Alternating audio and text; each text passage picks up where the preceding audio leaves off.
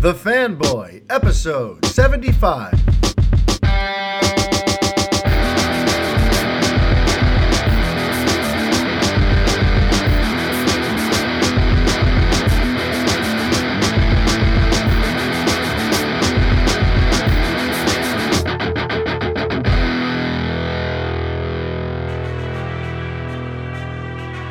Hi, everybody. Mario Francisco Robles, MFR, here with you, and this is the 75th edition of the Fanboy Podcast. How's everybody doing out there?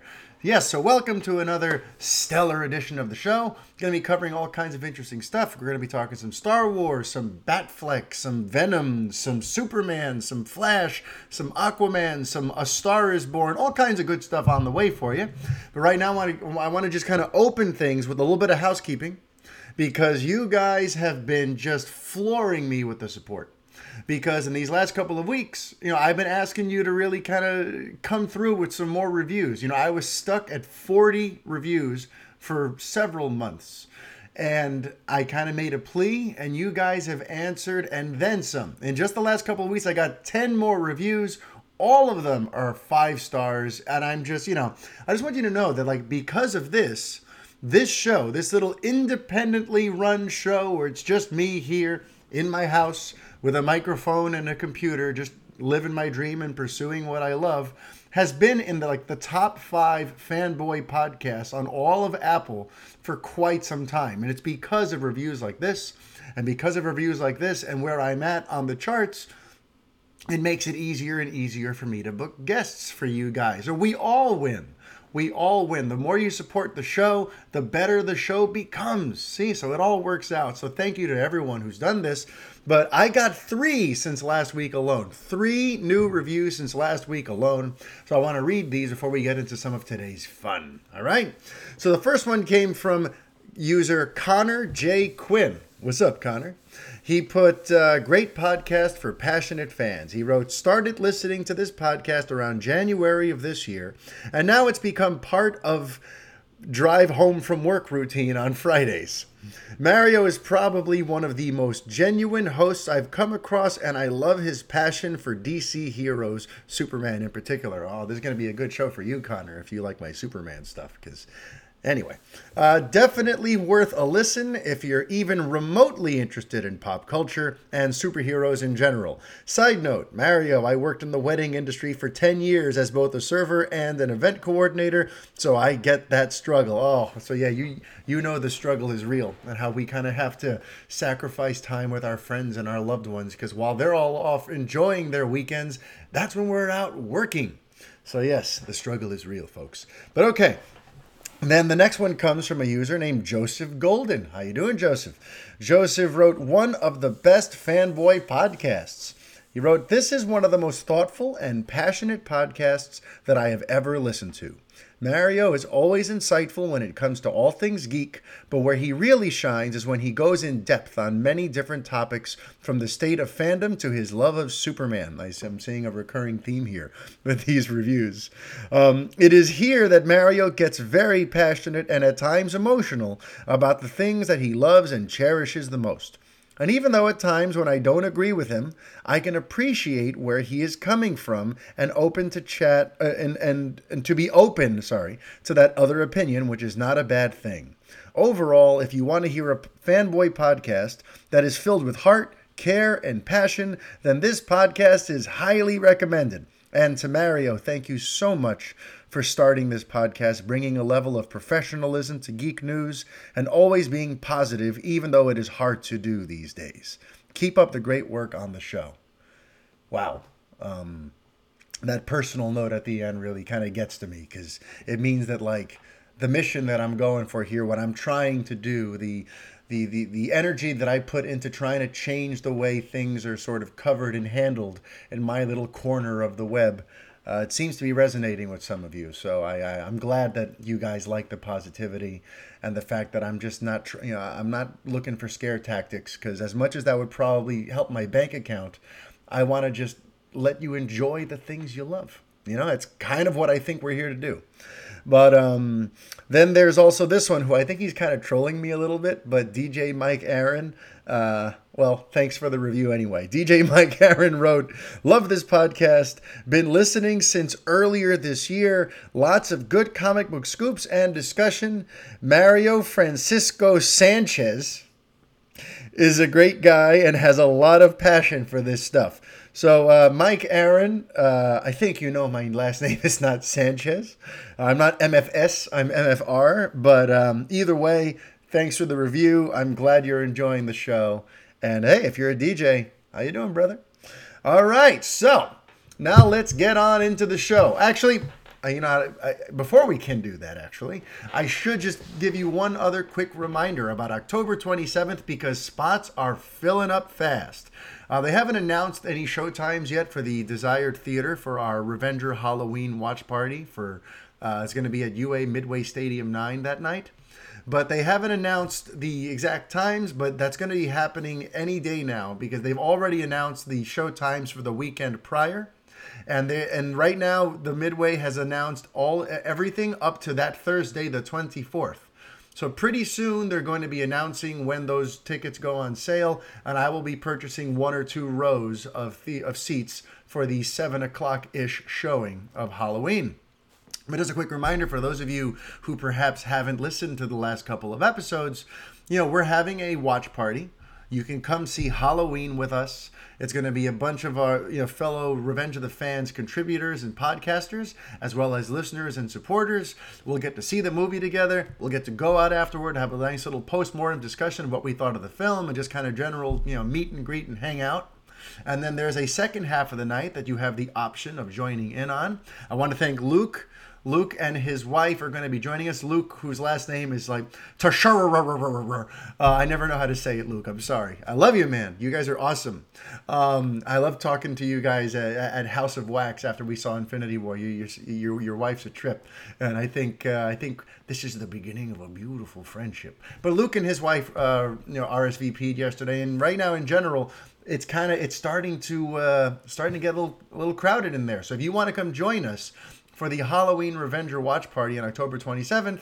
You can come do that. And the second half of the night, which I was about to get into, is the fact that uh, my band is playing a show about 10 minutes away from the movie theater. We go on the stage at 11 o'clock. It's going to be one hell of a show. It's our first show in nearly three years and it's going to be a hell of a time. I'm going to be singing and dancing up on stage. We're going to be doing some Guns and Roses and some Aerosmith and some of our originals, and it's going to be the, the thrill of a lifetime for me to be able to entertain you uh, you guys in that way. You know, you guys are used to my writing and my podcasting. You've never seen me up on a stage, which is a whole part of my life that you know, I, I, rarely get to indulge anymore, but it's a big part of who I am and how I ended up doing any of this actually. Was my love of performing and being able to use myself as a big tool, as a big instrument to make you feel things. You know, an actor's responsibility at its core is to make you feel things and take you on a ride. And my desire to do that and my love of doing that is what got me into DJing. It's what got me into podcasting and writing and wanting to elicit a response from you just by using my tools, you know, reaching into my bag of tricks and giving you something to, to feel and respond to. So to be able to do that for some of you, it's going to kind of be a dream come true on October 27th. So I hope those of you who are coming are also considering doing the second part of that. If you're interested in more details or you want to spend that evening with us, uh, email me at mfr at revengeofthefans.com and I will set aside some tickets for you. Okay? So now, now we can start the show. So, the first thing that I really want to dive into is all of this new information on the live action Star Wars TV series that's coming to Disney Play courtesy of Jon Favreau. So, this week we found out the name of the series, which is going to be called The Mandalorian. We also found out some of the directors who are going to be involved with the season. And I'm excited because it means I get to see one of my favorite names ever over and over again until the show comes out. And that name is Taika Waititi. I, I, I just love saying that name. For those of you longtime listeners know that back around last year, around the time that Thor Ragnarok was was you know front and center, uh, I found any which way to slip in the name Taika Waititi, and I'm never going to say it just the last name or just the first name. It's got to be together. All right. So Taika Waititi, and another fun one too, Rick Famuyiwa is also going to be directing some episodes, as well as Deborah Chow and Bryce Dallas Howard and Dave Filoni. I mean, the the amount of talent that they've amassed for this series so far is wonderful. It's like what? Jon Favreau is like you could tell he's got his finger on the pulse of like who are the exciting up and coming filmmakers who I want to help kind of bring up to that next level or who I think can help me shape a truly special corner of the Star Wars galaxy. So um, so far, I'm in love with all that, and the premise, the idea of uh, of a lone gunfighter out on the outskirts, far from where the uh, yeah the the control of the new republic and the empire and all that stuff. I just this is so my speed. This is so what I've been dying to see this kind of show.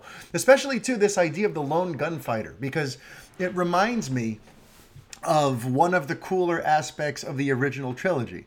Remember, amongst the, it was kind of a genre mashup when George Lucas first introduced it. It had elements of, you know, it was like a space opera. It was also like a 1940s serial, you know, with those Flash Gordon type things. But it was also a space western. You know, that whole thing with walking into like the cantina in Mos Eisley and, you know, Han Solo with the gun on his hip. He was like a cowboy. You know, the, the idea of the space western is very exciting. And I kind of feel like we've gotten away from that over the years. You know, I mean, it even inspired Joss Whedon. You know, Firefly in and of itself is a space western, and if you look at Nathan Fillion's character, it's very, you know, he he reminds you of Han Solo a little bit, doesn't he? Because that idea of a western with its outlaws and its gunslingers and all that sort of stuff, but out in space where there's aliens and everything is just bigger and more, you know, epic. You know, the idea of that is very exciting. And so when I hear that this is going to be about a lone gunslinger, and then we get that first image, which shows him wearing his Mandalorian helmet, the bounty hunter, walking around with the rifle and his you know sticking out of his back, like I'm so in, and I have a feeling that Favreau is going to kind of bring this back to its roots and kind of revisit that whole idea of a space western. And then let's talk about the picture itself too, because the picture is pretty cool the picture is like you know they could have released something that looks very glossy something that comes from it looks like a futuristic space age you know soundstage type thing something and maybe even made you think about the prequels or they could have you know they, they could have shown any number of things but what do they show they show a very gritty looking character walking around a very just lived in authentic looking town it looks like a real tangible set. This is not some green screen stuff. The suit, you could see all the different detailing and all the different layers. It, it doesn't look like perfectly tailored to the character. It looks, you know, it just, it, it doesn't look overly polished. I like that it looks a little gritty. It actually reminds me of Gareth Edwards' aesthetic in Rogue One, a Star Wars story, where it's it's it's meant to look a little more real a little darker, a little more just grainy and authentic, and not just a high gloss, fancy schmancy Hollywood production.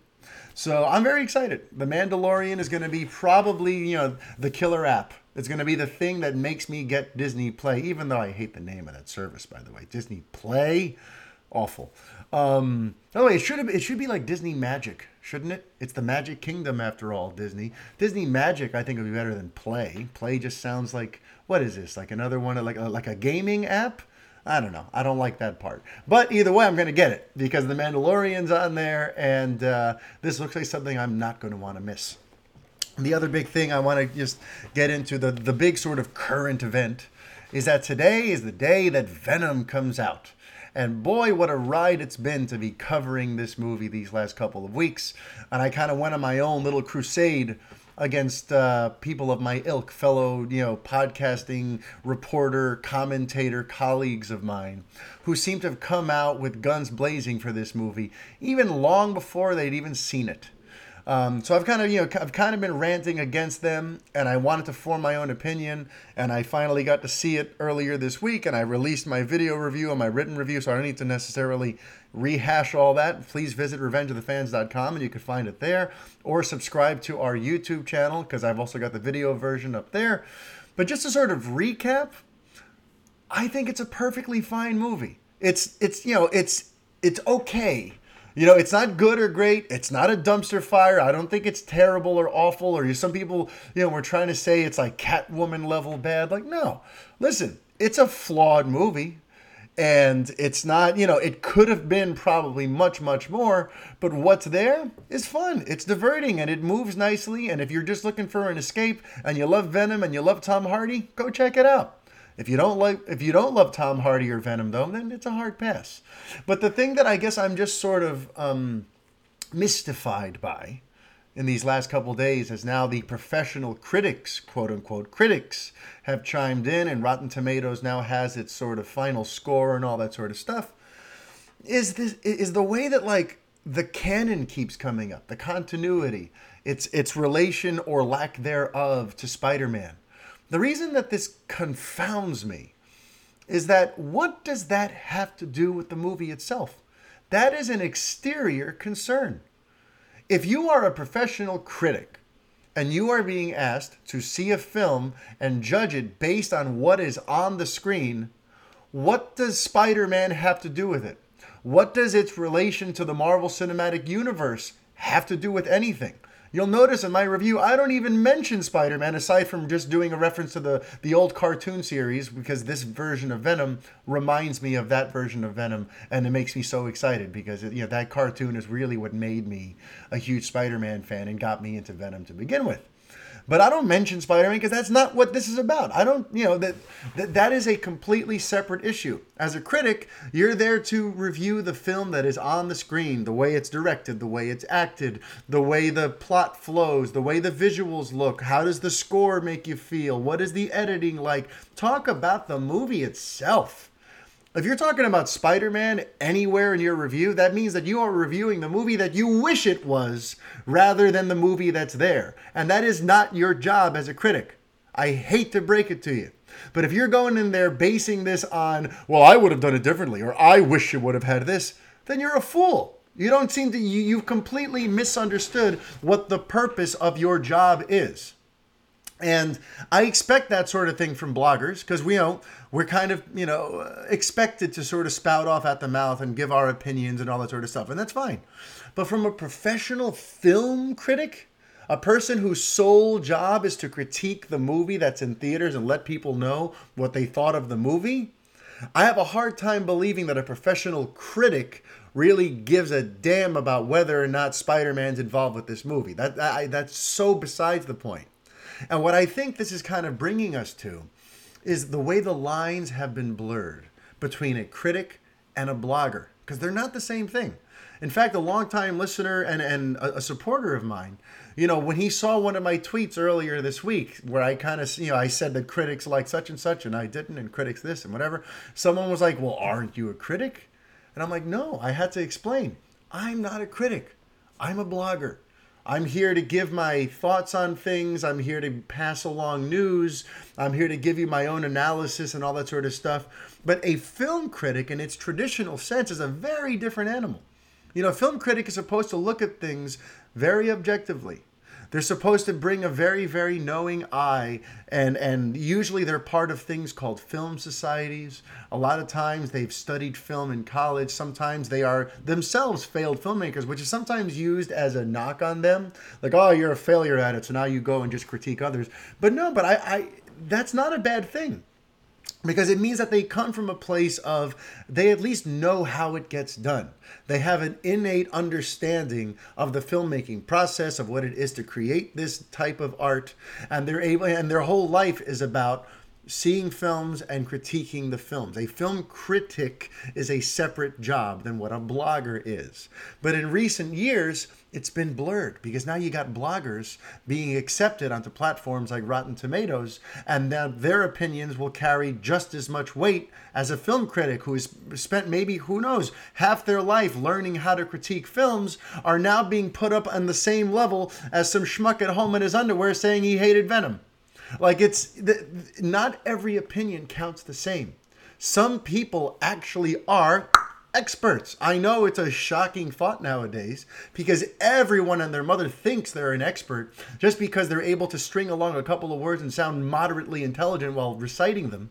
But not everyone is a critic. Not everyone is an expert. Having an opinion doesn't make you an expert. It just makes you opinionated. Your opinions might stink You might be coming at things from a place of bias and confusion and understanding. You might have a political agenda. You might have an axe to grind. You might have been let down by that filmmaker a few years ago and you're still butthurt about it. So now you want to take it out on their new film. All right? That, you know, opinions in and of themselves don't mean anything. What is your education? What is your training? What are your credentials? What is it that you've done with your life that actually makes you a professional? Okay? N- not enough people are asking these questions nowadays. The the level the, the the playing field is being leveled to the point where everyone is the same level of expert. And suddenly like the, the, the opinion of Joe Blow blogger, I don't mean JoeBlow.com, just you know Joe Schmo, let's say, so just some average blogger who you don't know where they're coming from, what they do, what their credentials are, anything about them. Their voice is up there now with like Richard Roeper. You know what I mean? Like, no, that shouldn't be the case. Richard Roeper, some of the elite critics, there's a reason they're elite critics. There's a reason that they make a living for the last 20 years just writing reviews and publishing reviews about movies. It's because they are experts, not because they just got a laptop one day and decided, I'm going to be a blogger. Like, that doesn't make you an expert.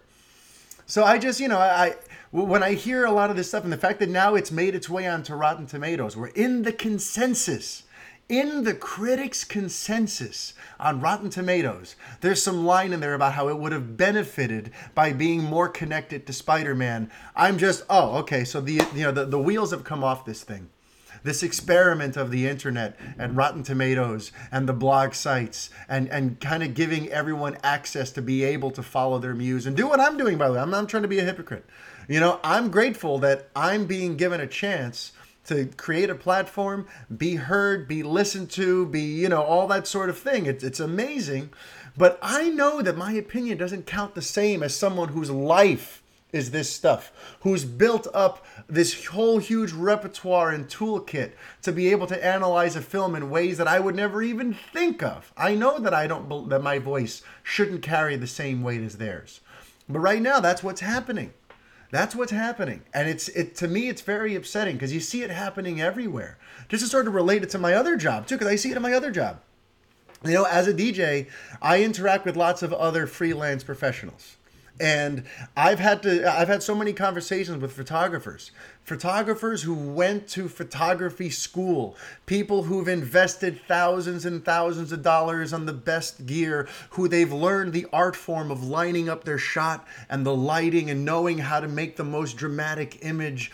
And like they are like this is what they've done. They they've dedicated their lives to becoming the best professional photographer they can and now they're competing against people who just went to Micro Center and bought a nice camera and then printed up some cards on Vistaprint and just said, I'm a I'm a photographer now.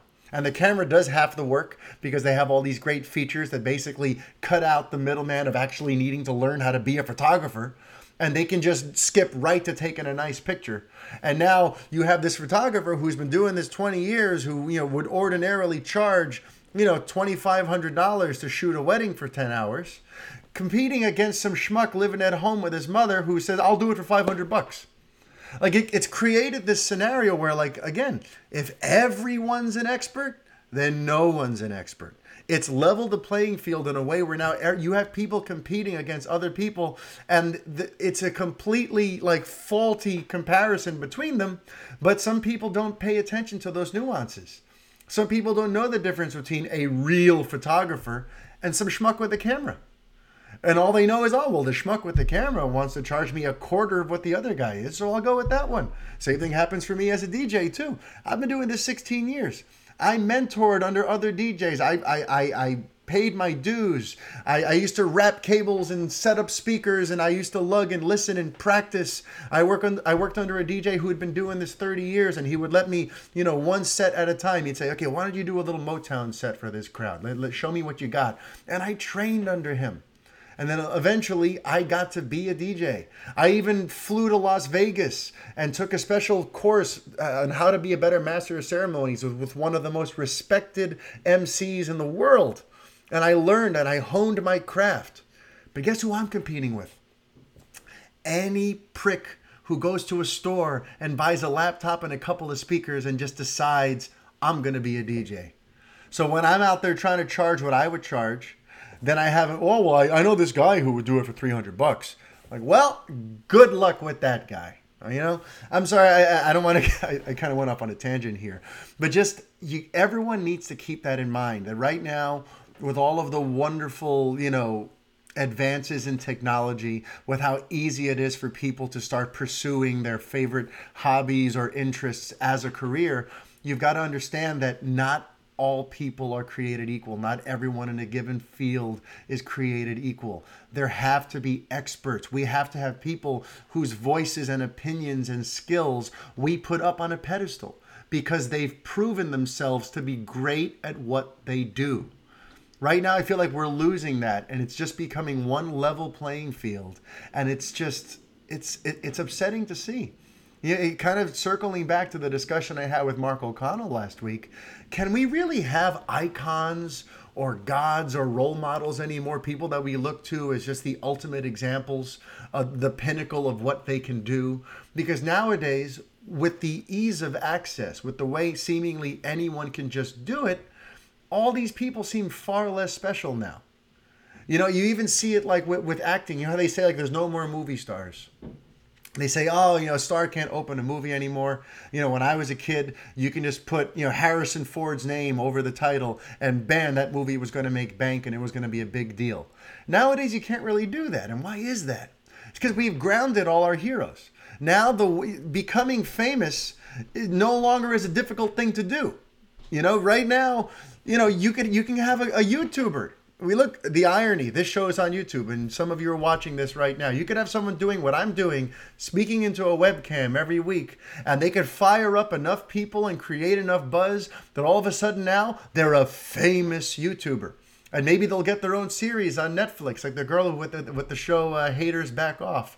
Like anyone you, there's so many ways to become quote unquote famous and with the advent of cable television and reality TV, and how every network has been starved to create new stars so they can have cheap talent to push out there as quote unquote celebrities to help get higher ratings. But these people maybe have no business actually being in front of a camera, but right now they're being groomed and turned into stars.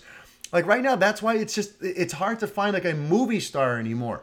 That's why I say Tom Cruise to me is the final movie star.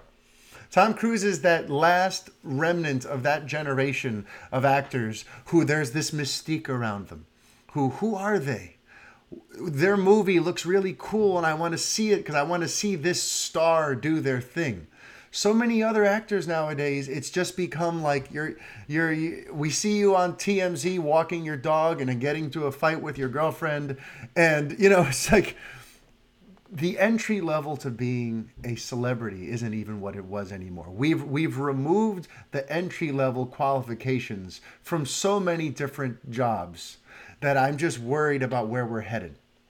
And right now you have a bunch of amateurs who happen to have a bunch of Twitter followers and know how to generate fear hateful clicks to their site who are now being seen as influencers and who are using that platform for perhaps less than stellar reasons, and their voice is being given just as much importance as people who do this seriously and legitimately and don't have an axe to grind or an, a hidden agenda.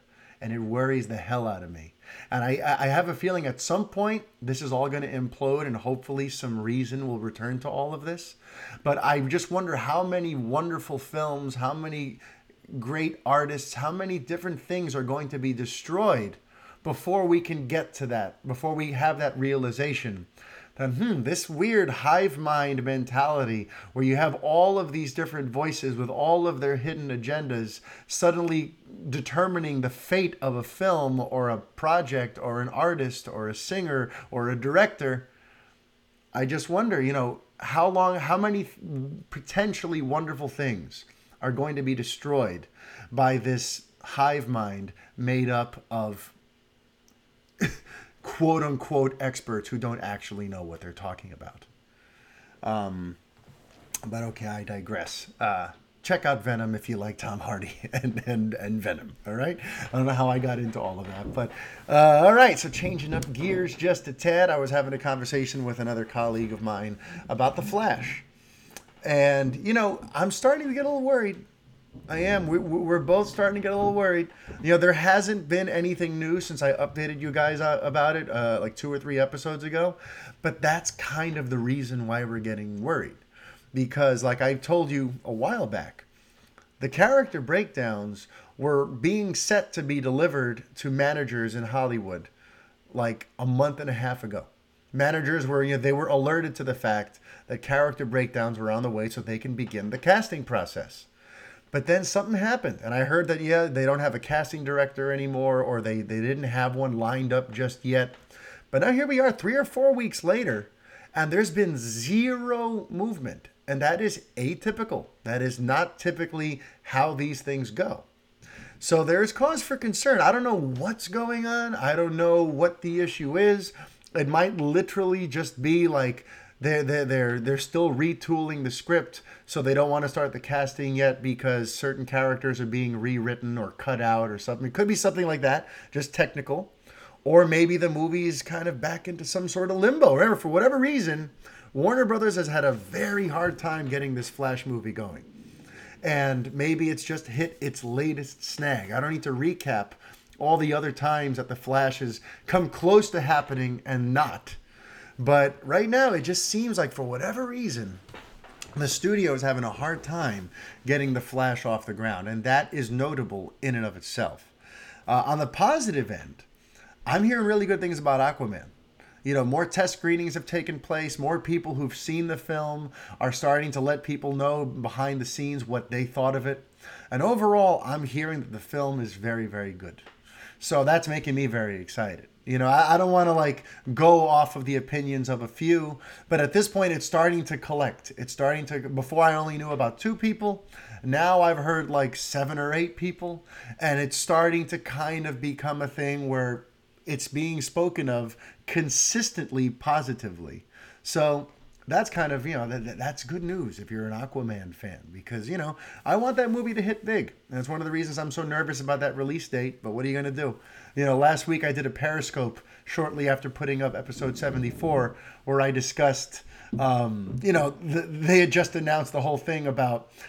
Uh, Alita Battle Angel getting delayed and put into February, and then Deadpool 2 being re released in PG 13 form on the same day, and my concerns for the fact that Deadpool 2, Bumblebee, and Aquaman are all vying for the same eyeballs. Um, so, you know, so that still worries me. That's still something that I don't know why they're going this route with it. I don't know why they think it's okay, but they do. Um, but check this out. They tried to do it to me again the last couple of weeks, whenever I've done the Fanboy podcast, as soon as I'm done recording, some sort of big news hits, and I'm like, oh, I wish it would have hit a little sooner so I could have included it in the show. And that just happened. So, what you're hearing right now is me adding something after the fact. Because I recorded this little Aquaman stuff that you just heard, uh, you know, about an hour ago. And what happened? During that time, and I'd already finalized the episode and exported it, they released a new Aquaman trailer. So, you know what? This time I'm not going to be caught with my pants down. I'm actually going to, I'm, I'm breaking the episode back open just to sneak in a reaction to the new Aquaman trailer. All right, so let's do this. so I just checked out the uh, the new extended version of the trailer, and uh, you know, I'm very much sold on this thing. I really like how it looks. I love the visual aesthetic. I love the, the, the sweeping scope of the story. It looks like it's going to have a lot of fun, action, adventure. It's going to, but not just fun, because you know, you know me, I'm not into the whole just you know, let's do this just for laugh stuff. There also seems to be a lot of emotional underpinnings in here and stuff about you know Arthur's legacy and his destiny and his true heritage and being you know uh, a son of the sea or something of the land whatever he called it. But like it looks really cool. Like i'm gonna get the feels. I'm not just gonna see a superhero doing you know fun stuff cool stuff. I'm also gonna get to like witness the birth of a hero. And to me that looks very exciting. If i have any qualms i don't know. It's and this is not a good one to have mind you but the one liners from Arthur. Like I could have just peed on it. Like uh, this is you know. I, I, I hope that this is not a recurring thing. Through both of the trailers they've released so far, I'm I'm sold, I'm sold, I'm sold until Arthur himself opens his mouth with some sort of cringy one-liner that just kind of totally sucks the air out of the room. So I don't know if that's just, you know, for the trailers they want to make sure people realize that he's more of a quippy, you know, smartass hero than your average square-jawed hero. I don't know what they're going for exactly. But so far, he has oddly been my least favorite part. You know, just, just you know, in terms of when he delivers those one-liners. When we see him in the action sequences and at the end there when he's in the orange and green suit holding the trident and all that sort of stuff, I loved it. I think he's got a great look. I loved his shtick in Justice League, but um, I, I have some concerns about the the the sort of crude one-liners. But uh, aside from that, I think the trailer looks pretty phenomenal. Uh, I'm very intrigued by that sequence. It looks like it's set like in Greece or something, where it looks like uh, Blake. Uh, what's her name?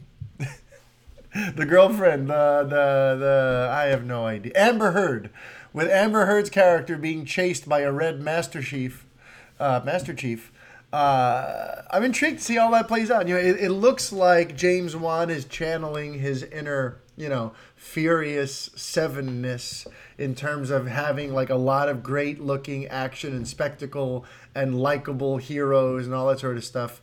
But it also seems like the way it's written, it's also going to have some emotional heft to it. So, all in all, I'm very happy with this.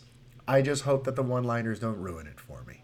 And I want to address that. I don't want to take too much time on this because I know some of you are going to roll your eyes uh, that I'm even addressing it. And I wasn't going to. I was kind of on the fence about whether or not I was going to touch this, but you know, enough people have brought it to my attention, and it, it, it's enough of a topic out there that I want to devote at least a minute to it. All right, so give me a minute of your time. Uh, there's all these pictures of Ben Affleck walking around, and he's looking all super jacked.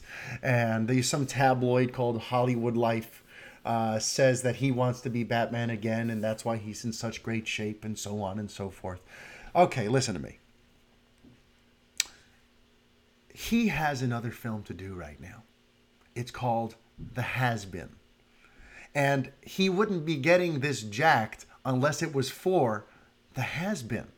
Because his director for that would not want him looking all if his if his character wasn't supposed to. So, yeah, just keep that in mind. Because if the if, if Batman was happening next, if we knew that Matt Reeves was filming Batman in a month or two, then you could be like, hmm, it looks like he's getting in Batman shape just as just in time for Batman to start filming. There's some connections to be made there. But that's not the case. He's working on a whole other movie in the time before we get to a Batman. So that means that this look, this buff, beefed up, jacked up look, which is atypical for Affleck, by the way, he doesn't typically look that, you know, he, that's not his look. He's always been kind of like a guy with an average to slim build. He's only ever been huge for certain roles. He only does this for certain roles. And it looks like, for whatever reason, for the has been, they want him to look like that. So hold your horses. Okay? Just because he's jacked doesn't mean it's for Batman. In fact, it means it's for the has been. All right? Now, if he stays in that sort of shape after the has been has wrapped, then we can talk about it. But you know what? By then, we're going to have some sort of official answer on who's playing Batman anyway. So for now, don't get excited. Don't read too much into it. Yes, he's huge, but he has a whole other movie to film before the Batman even enters full on production. So you should not be reading so much into the fact that he's looking big and cut right now. Okay, I, I hate to be, you know, I, I, I, hate to squash your dreams, especially because remember, I love Batfleck. I want him back. He's the closest I've ever come to the Batman that I've always dreamt of seeing on the screen. He just is. He is. He to me, he's the closest to the Batman, the animated series Batman that I've always wanted to see done in live action. He's that. So I'm very, very excited. And I mean, not that I'm very, very excited, but like, I would be very excited if it was announced that he was coming back. But right now, unfortunately, there is no reason to think that he is. Okay? Now, let's move on. Uh, earlier this week, I got to finally check out one of the things on my vaunted watch list. It's become a bit of a, of a running gag between myself and some other RTF contributors and supporters, especially Adam Basciano, who reviews a bunch of great things for our site. Um, you know, my watch list is like 79 things deep at this point because so many people have so many things they want me to watch TV series, movies, they want me to read the Watchmen comic book. Like, there's just so many different things that you guys want me to ingest and then give you thoughts on. And I'm so helplessly behind. Um, but I finally got to see one this week. So, Tavo Borrego, who I've mentioned in the past, he actually goes through the trouble of buying me movies and sending me them. He's done it twice now. First of all, he sent me his copy of Superman versus the Elite because I think he got like a new version of it, so he gave me his. But then when it came down to uh, Big Trouble in Little China, he bought me my own Blu-ray off Amazon and he had it shipped to my house. So Davo has gone through such lengths to make me see his referrals that I feel like, well, I, I kind of have to now. So I finally saw Superman versus the Elite, the Elite in its entirety. It's an animated film. I, I assume it'll be on the DC Universe platform if it isn't already. Um, I cannot recommend it highly enough. That is such a wonderful Superman story. I had no idea. I had no idea. You know, I, I don't watch nearly enough animated stuff to know. Uh, I always hear about him. Everyone, and right now, you know, uh, Claudia Balboa and a bunch of other big time Superman fans keep telling me that I need to see the Death of Superman movie that recently came out. So that's another one that I have to try to get. I have to find where it is. If it's on the DC Universe platform, maybe that that should be my incentive to just buy the subscription and see it. But regardless, I saw Superman versus the Elite, and I just I was floored by the way that it understands the Superman character and the way it puts him into a modern setting and puts him around some dark, crazy stuff, but keeps him pure. Yeah, because that's always been my thing too. When they when they say, "Oh, Superman's too simplistic and he needs to be more da- dark and complex and yada yada yada," I've always said that's not necessarily true. What you have to do is take the idealistic classic Superman and put him in a dark world. If the world around him is dark and complex and morally, you know, either bankrupt or morally, you know, dubious, you put him in a position now where he's facing an ideological threat, which I spoke about last week with Mark O'Connell. You know, that's how you solve the problem of how wholesome he is.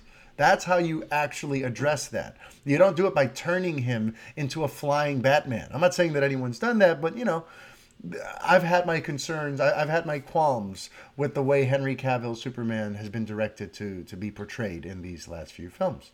So you know, the answer is not making him dark and brooding. It's putting your classic Superman in a world that perhaps has moved on from his ideals. And that's what Superman versus the Elite does so well. It puts him in a modern setting where people now are questioning the value of a Superman. If all he does is capture criminals and put them in prison and goes through due process of law and these criminals always end up back on the streets and they end up killing others and they end up doing you know committing atrocities after a while isn't some of that blood on superman's hands if he has the ability to permanently stop them through death, like killing them off, which is it's, intense to even like talk about Superman doing that. But you know he's done it, and I, am cool with him doing it. But you know, if the whole point is he has the opportunity to stop them forever, but instead all he keeps doing is just temporarily keeping them at bay, but they keep coming out. After a while, it's almost like he becomes responsible. And in the eyes of the people of Earth, if a hero rose or a group of heroes like the elite arose with the promise of when we stop a bad guy, you're never going to hear from them again. You could see how Superman would have a whole conflict of having to try to deal with this, of having to ask himself the tough questions of am I doing the right thing? Is my approach effective? Do, does everyone have a point? Should I be using my powers to more permanently stop these threats? You know, it's very, it's fascinating stuff. Great questions, and it keeps Superman true to who he is. It puts him in a modern context where now we get to look at him perhaps in a way that we'd never thought of before. and I just I loved it. I, I just I, I thought it was a beautifully done movie. I think the way it also shows like how truly awesome his powers are or can be. You know, a lot of times we just kind of get caught up and he can fly and he can lift things and he has the heat vision and whatever. In this movie, we get to see what he can really do when Superman's sort of unchained and wants to use his powers to their full potential, their full capacity. Uh, and it's so cool to watch. It really is so cool to watch.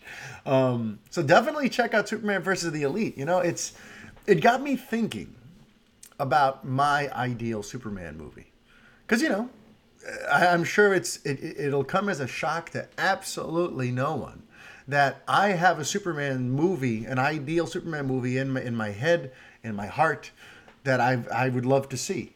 And I've always kind of toyed with the idea of letting you guys in on what it is. And I think, you know what? There's no time like the present. So let's go ahead and just kind of go into a little of what I what my perfect Superman movie would be.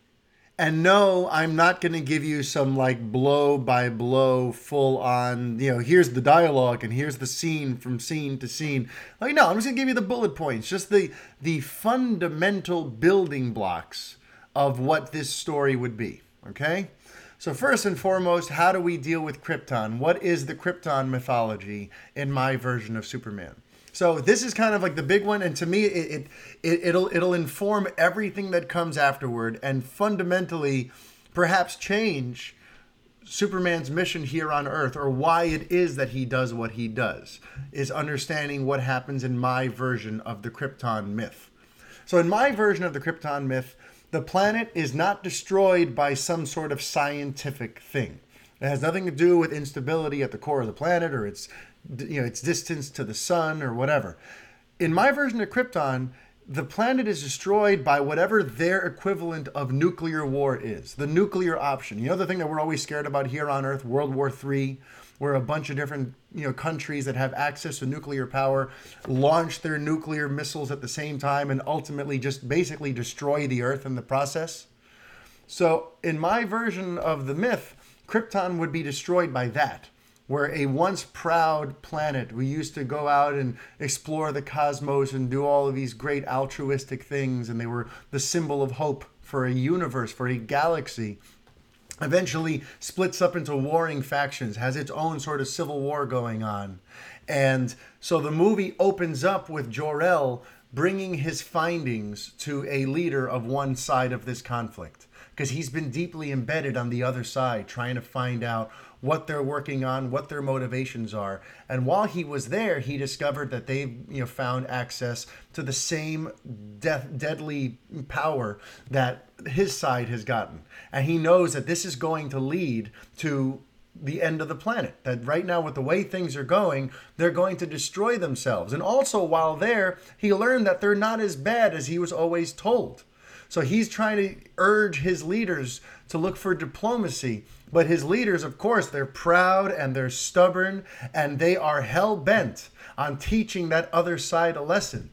So now Jor-El sees that any day now, the writing is on the wall. This war is about to consume Krypton. It's about to destroy it forever. And he's not allowed to talk about it because if he is, it'll be seen as, you know, heresy. It'll be seen as treason. It'll be seen as he's a traitor to his side of things. And then if he got, if he goes and tries to join the other side, they'll they won't trust him. If he reveals that he worked for the other side, they'll kill him sight, you know, on the spot.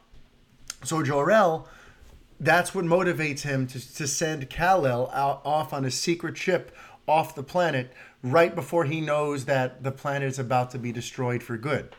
Now, this is important because it's going to inform the morality of this Superman. It's going to inform his mission. It's going to inform what the Kryptonian AI that Jor-El sends with him tries to teach him when he eventually gets to the Fortress of Solitude and learns what happened to his proud people.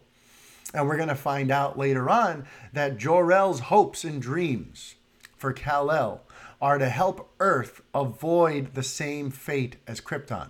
That one of the reasons that he chose Krypt- uh, Earth is not because not not just because it would give his son all of these wonderful abilities, but because he sees that we're on a similar path that humans are about, you know, that, that somewhere down the line, if things continue the way they are, humans are going to destroy themselves and the planet.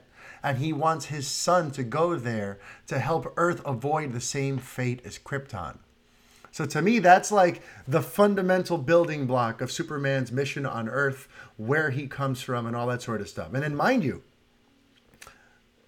I would even toy with the idea of like towards the end of the first movie in this new franchise, you know, we never actually saw Krypton blow up. It seemed like it was about to, and it seemed like everyone was wiped out. But maybe at the end of the first new Superman movie, or perhaps in a post credit thing, unless that's considered kind of, you know, cheating, maybe we find out that there are some Kryptonian survivors. And that lays down what the sequel is going to be because he finds out he'd always assumed that Krypton had been destroyed, but then he finds out in his in his during his fight with the final boss that Krypton existed beyond Kal-El's exit. All right, so that's just something else to keep in mind also in my version of the Superman myth and what and something I would want to see explored uh, during the portion of the film that that shows young Kal-El or young Clark growing up here in, in Smallville, because all that would be very traditional. He'd be found by Jonathan and Martha in a field, and they would raise him and all that good stuff. But as part of that portion of the film, I'd want to establish that Clark is innately a curious person a curious being, I should say, since he's Kryptonian, not necessarily a person. But he's curious. He's always asking probing questions about why do these people do this? Why, why, you know, I, I got bullied today at school. Mom, why, why do they do this to me? And he's always just trying to understand human nature and why things unfold the way that they do and try to know why it is that things happen. He, I want him to have an innate curiosity.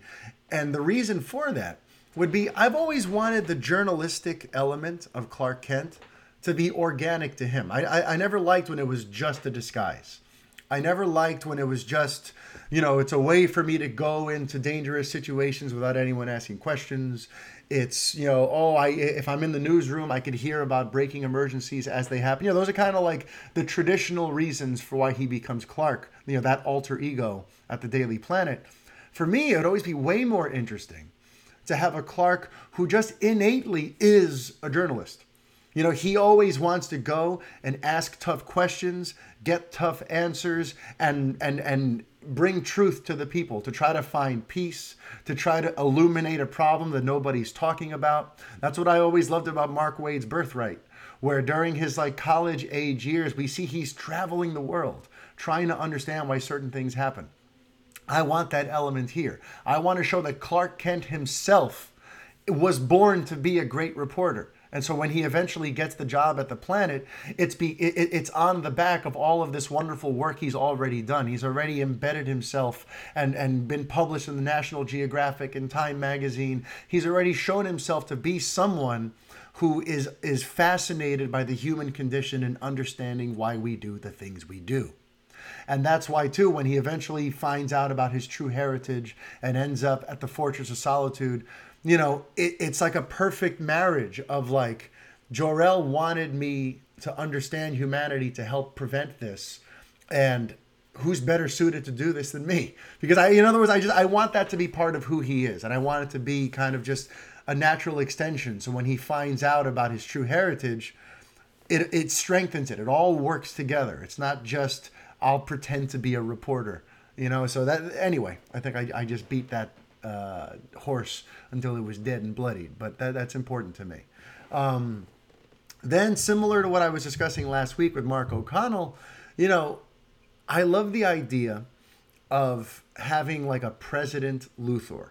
In this version of the myth, I would want him as a politician who everyone sees as this great and wonderful altruistic guy but who in the shadows is perhaps, you know, not all he seems to be. I like that version of the character.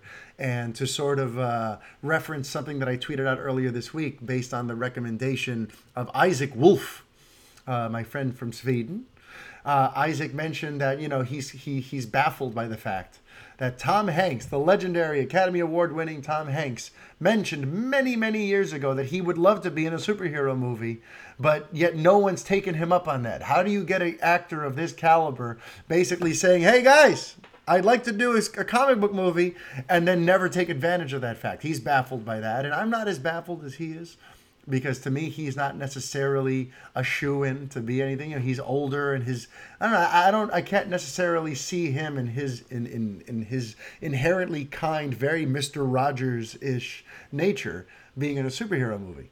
But I was thinking about it in conjunction with this idea of mine that I think he'd be a great Lex Luthor. And he'd be great for this version of him, where to the people he seems like this affable, approachable, very kind human president, but then we'd get to see that darker side. And wouldn't that be shocking to see Tom Hanks be that dark and that evil and that sinister in his ways? It would kind of show him off in a way that we've never looked at him before, you know? And in my version of the story, somewhere along the way, as he's trying to do research on this Superman menace, because I would want that to be, I, I'd want to keep that element too from the comics where Superman, where Lex just doesn't trust Superman. He sees it. He sees that there's some sort of something inherently wrong about everyone worshiping this flying alien in a red cape with all these godlike powers. He would not be a fan of that. Um, and, and, maybe even like to his face, he he you know he he lauds him, he holds him up on a pedestal, gives him the key to the city and all that sort of stuff. But then behind closed doors, he's trying to find out how do we stop this guy because he's going to try to destroy us. You know, he, he doesn't trust Superman. So somewhere along the way, while he's trying to figure out a way to stop him, he comes into some Kryptonian technology. Either a meteor landed somewhere in an Area 51 type thing, and they've been developing some Kryptonian tech, and they came across an AI, an AI that they call Brainiac. Okay, you see where I'm going with this?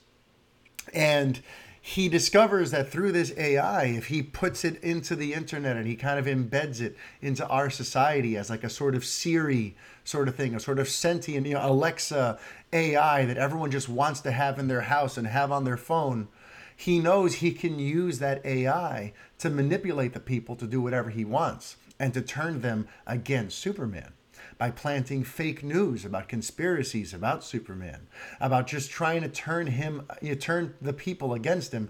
And in his mind, of course, in his own warped mind, Luthor is thinking he's doing what's best for humanity. He thinks we need to make we need to awaken people to who he really is. So yes, we're lying a little bit, but all these stories that we're ginning up about him could really happen one day and people need to be aware of that. So in his mind, in his heart, and like all true great complex villains, he thinks he's doing us all a service. So through this Kryptonian AI, that that everyone is just allowing because they give they give it like a funky name, you know, they, uh, uh, uh, Alexa or Siri, one of those types of things, um, and everyone wants it. And little by little, it's starting to turn people against Superman and it's starting to do like, kind of like what the elite did in Superman versus the elite, where people start questioning: Are his methods really helpful? Is this really what we want? And suddenly, Superman has to start, has to start answering tough questions and addressing all these wild theories about him and what his true intentions are. And before you know it, he starts to become like an enemy of the people. So I, I really like that uh, the idea of that. But then what happens? Like all true super A, you know, artificial intelligences, it eventually becomes self-aware. It becomes almost like Terminator type situation where Skynet takes over.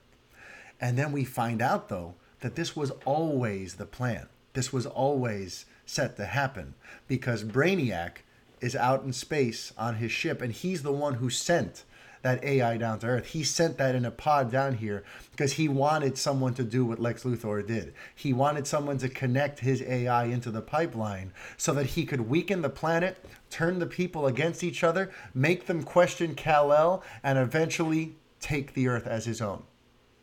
So that would be Brainiac's big sort of reveal in the third act when his ship and his invading forces arrive to an Earth that now doesn't trust Superman anymore and is busy fighting amongst itself, which gives him the the the, the opportunity to come and try to take things over, and that sets you up for the big clash between Brainiac and Superman. And of course, Luthor eventually realizes he's made a huge mistake because he's the one who pushed to have this Brainiac stuff put out into the pipeline and to basically take over the internet and poison people's minds. But now he realizes that rather than it helping the people of Earth and ridding them of the menace of Superman, he just invited something awful into the into the mix and it'd be interesting to see what impact that has on him. Does he now double down and go full on villain dictator, or does is this Lex somehow redeemable? So they, these are elements that I would want to explore, and that element in particular we'd probably explore over two or three movies. But that right there would be movie number one in my Superman trilogy. So um, you know, I've always kind of wanted to share that with people. So thank you so much for for hearing me out for these last uh, 14 and a half minutes while I break down for you what for me would be the ideal Superman story. Um, oh, and also I should mention, you know, in my version, uh, Jonathan Kent wouldn't die. You know, I don't see that as a must. To me, you know, when when the Donner film did it, it felt like, oh, you're kind of borrowing from the Spider-Man mm-hmm. mythology. You're kind of making Jonathan Kent into Uncle Ben here. Because remember, Superman's you know, Jonathan doesn't always die. That, that that became a trope in the last couple of decades. But th- there are plenty of versions of Superman where Clark goes back to the farm and he speaks to Jonathan and Martha and tries to get advice from them, and they are an active part of his system of who of, of how you know how he makes his decisions. They're part of they are an ongoing part of Clark's morality, and I want that. I don't want to have deal with the dead parent thing. He is already going to have to deal with the loss of Jor-El and the loss of his mother and the you know um, Kara. No, that's his sister. I always honestly, I always screw up the his mother's name. I you know maybe that makes me a bad Superman fan, but uh, I'm not going to bother looking it up now because I don't feel like pausing and keeping going. I'm just going to keep on plowing through here. But you know, so he's going to find out you know that he's a he's an orphan from Krypton. We don't have to orphan him here on Earth too by killing off one or both of his parents. That's just unnecessary. Also, in terms of Lois, how that dynamic unfurls, you know, the way they get to meet is that Lois is given what she thinks is a puff piece that she initially rebels against she's given a puff piece by Perry about this mysterious guardian angel who's saving lives in middle America. And she's like, oh, I don't want to cover this. What is this? These, you know, all right, somebody helped a you know, kitten out of a tree. Somebody helped, you know, a car almost hit a small child, and seemingly some, some sort of blur came and stopped the car and dented the front of it and saved the kid. You know, she doesn't buy it. She thinks people are making up, you know, these far fetched fairy tales about something because you know they're you know unemployment is up and everyone's depressed and everyone needs something. So somebody is out there making up stories. And eventually she starts going around trying to investigate and get quotes about so she can write articles about this guardian angel. But the more things happen the more she realizes oh this is real.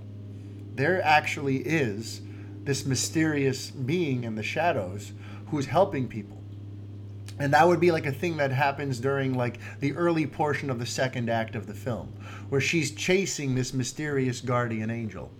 And clark eventually finds out that she's on his you know he he he gets wise that he maybe he sees an article or somewhere or or martha or jonathan brings it to his attention. You know there's this lois lane girl who's who is investigating and at this point they'd both be like college age early 20s um, so eventually he kind of starts having some fun with it and like leaving things behind at the scenes of things that he knows that she's going to be investigating to let her know that like I know you're following me. And then eventually it becomes almost like a playful, flirtatious cat and mouse until she meets the guardian angel one day. And I, I kind of want to just leave it there, but you know, I, I like the idea of that. I like the idea of them having a romance and maybe her being the one who, who connects him to Perry White, kind of like in Man, Man of Steel, she helps him get into the Daily Planet. But um, that is how they would initially meet. You know, he would be this sort of, you know, uh, urban meth, uh, urban meth, urban myth, urban legend of this guardian angel helping people. But eventually, he becomes very real to her, and they eventually meet face to face when he sticks around and perhaps explains to her who he is and why he does what he does. And he hasn't become Superman yet, by the way.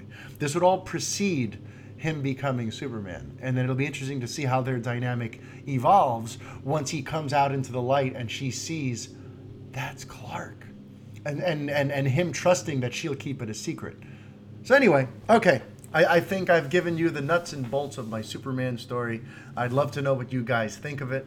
Um, and who knows maybe one day i'll write it out as like a short story or something you know or i'll write a screenplay and i'll send it to warner brothers where it'll get promptly ignored. But um, th- that is my superman movie.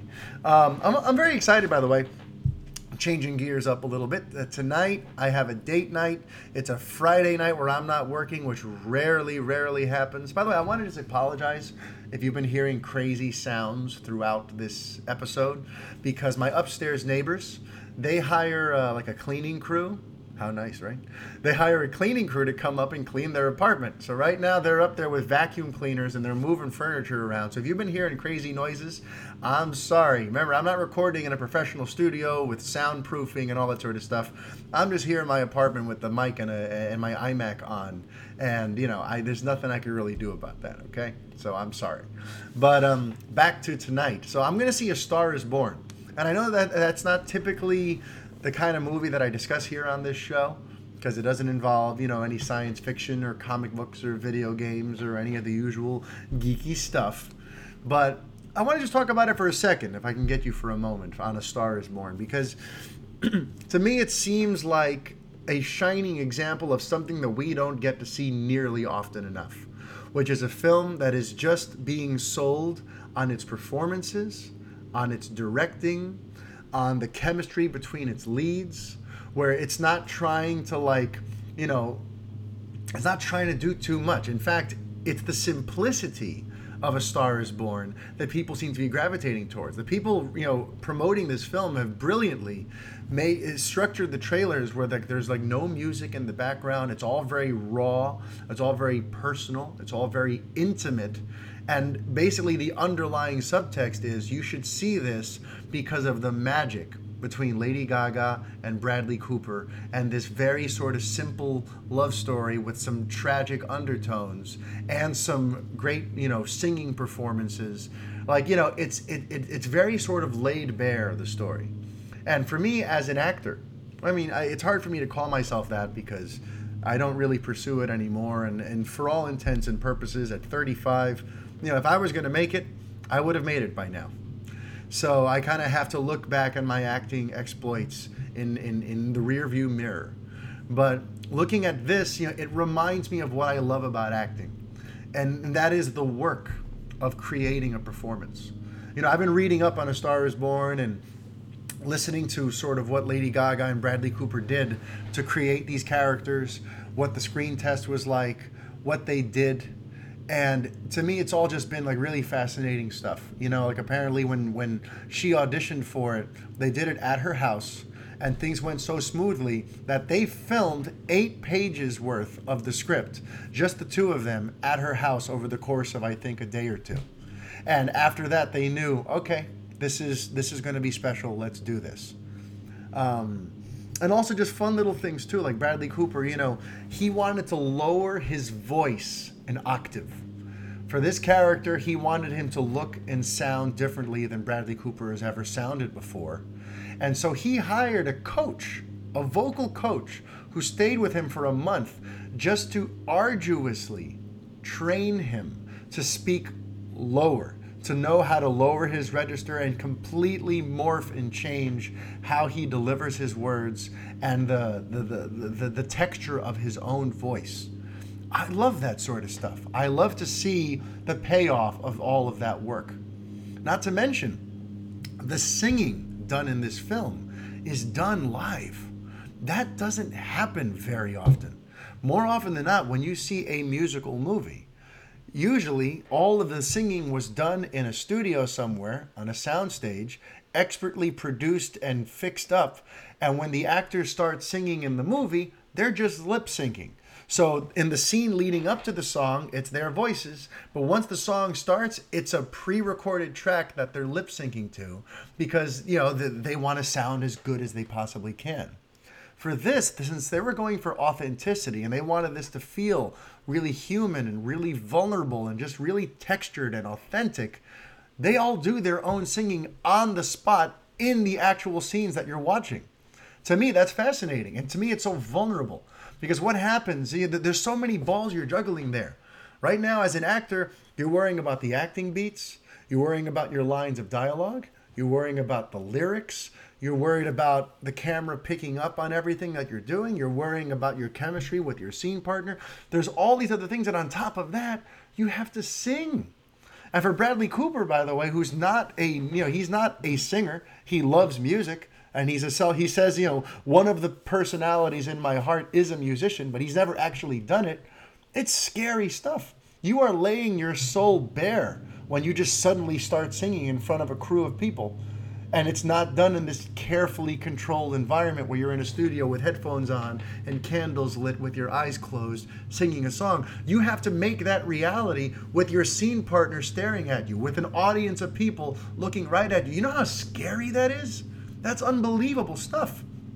So for me as a fan of, of fine acting of, of, of you know well-tuned performances that take a lot of work to create you know, A Star is Born looks like it's going to be, you know, an all you can eat buffet of awesome for me.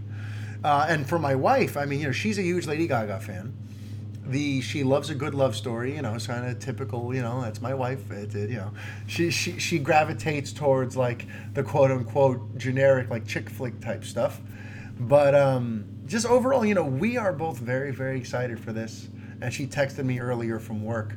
I'm so excited for tonight and it's just it's great to be looking forward to a movie that's not about aliens and special effects and explosions and stunts. Yeah to, to just want to go see a movie to see two wonderful performers do what they do best. I mean it's it's a treat to be able to do. And one day i'll talk to you a little bit more about my love of acting and and maybe some of my experience creating characters before i decided that uh, I wasn't going to pursue that stuff because, you know, acting for me is a very, very important part of who I am and how I ended up doing what I'm doing. And my love and passion for, for creating a performance is something I could talk about for hours and hours and hours, and I, I, I rarely do. And one day, I, uh, I kind of want to get into some of that with you because, you know, as part of kind of circling back to what I was discussing earlier in this episode, you know, I feel like we don't necessarily look at great actors anymore. We don't put acting up on a pedestal. A lot of a lot of times nowadays, it feels like we talk about the directors and the writers and the franchise potential of these movies or whether or not the sequel lived up to the predecessor. And we talk about all these other things, but it's very rare that you see an article or a column about someone's acting.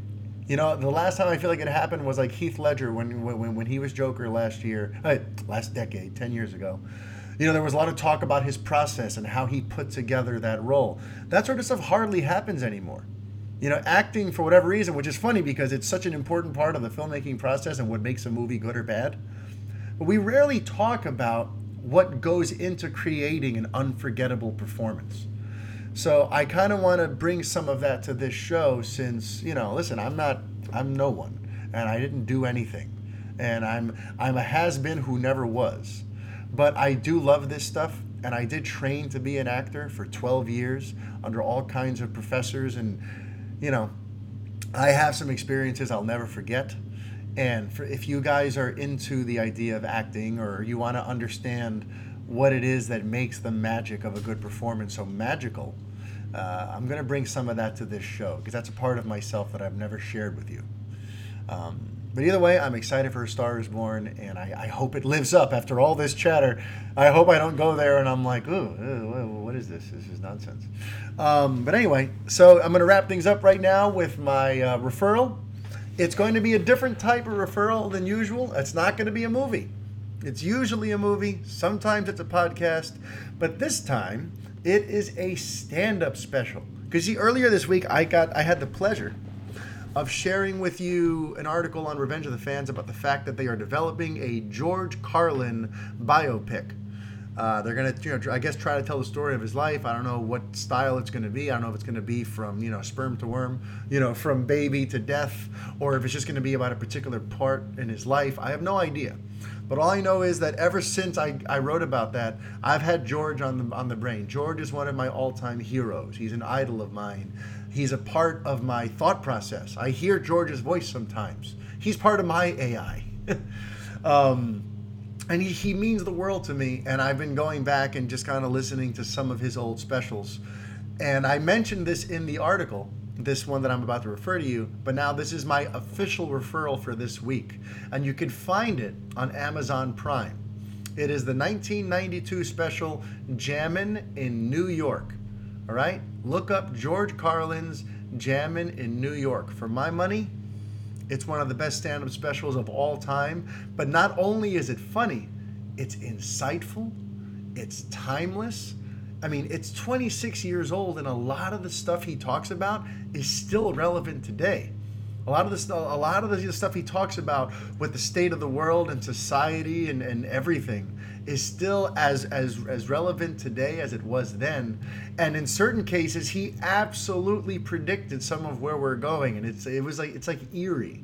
One of the reasons I love Carlin is like not only he was funny, but he was also like a philosopher. You know, he had great, interesting ideas for how humans should treat one another and for human nature and for what the government is really trying to do. And, you know, he's just, I, I miss him terribly. And I often find myself asking, you know, I wonder what George would have to say about this mess we're in. You know, whenever a new scandal breaks, I'm like, oh, I would kill to hear George sound off on that. Um, hopefully, the movie will do that. Hopefully, they hire some people worthy and uh, you know to play him, to direct the film, to do all that sort of stuff because we need George's voice. And if this movie is going to help kind of bring him back to the forefront and kind of get maybe some of his thought process back out into the world, then it couldn't come a moment too soon. Um, but all right, everyone. So uh, thank you very, very much for listening to episode 75 of The Fanboy. Uh, if you have an opportunity, I'm about to sneeze. If you have an opportunity, please write me a review, share, retweet, comment on the articles. Keep spreading the good word about this show and of RevengeOfTheFans.com because we love what we do and we love it even more when we get to share it with you. And thank you to everyone, really, who has sent me your heartfelt thoughts and reviews and feedback on these shows because I pour a lot of myself into them. And sometimes I worry that it's TMI or that it's not something that you're interested in. But always when I think that stuff, you guys surprise me by coming and saying, no, that's what we want. That's what we like about your show. I can get my geek news and analysis any number of ways. I like hearing it through your personal filter. And, uh, you know, that's just, it's, uh, it's a beautiful thing. So, everyone, thank you for listening. Until next week, life is chaos. Be kind. Adios.